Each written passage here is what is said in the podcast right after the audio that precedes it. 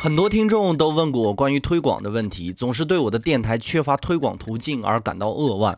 他们总说这么有价值的东西，为什么不能让更多人知道？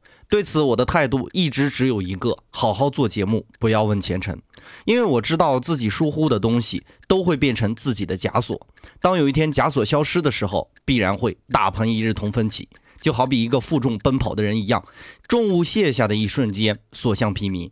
这就是冰淇淋哲学的内涵。在冬天卖冰淇淋的人依然可以存活，那么夏天它只会更好。恶劣的环境对于个人的帮助，往往优越于那些所谓的一帆风顺。很多孩子做的电台久久不能被发现，我总是会让他们把注意力集中在内容本身，其实就是在熬过寒冬。所有曾经的积累都会成为日后成功的保障。当你知道这些之后，会怎样看待逆境对你的影响呢？今天说的是冰淇淋哲学，你学会了吗？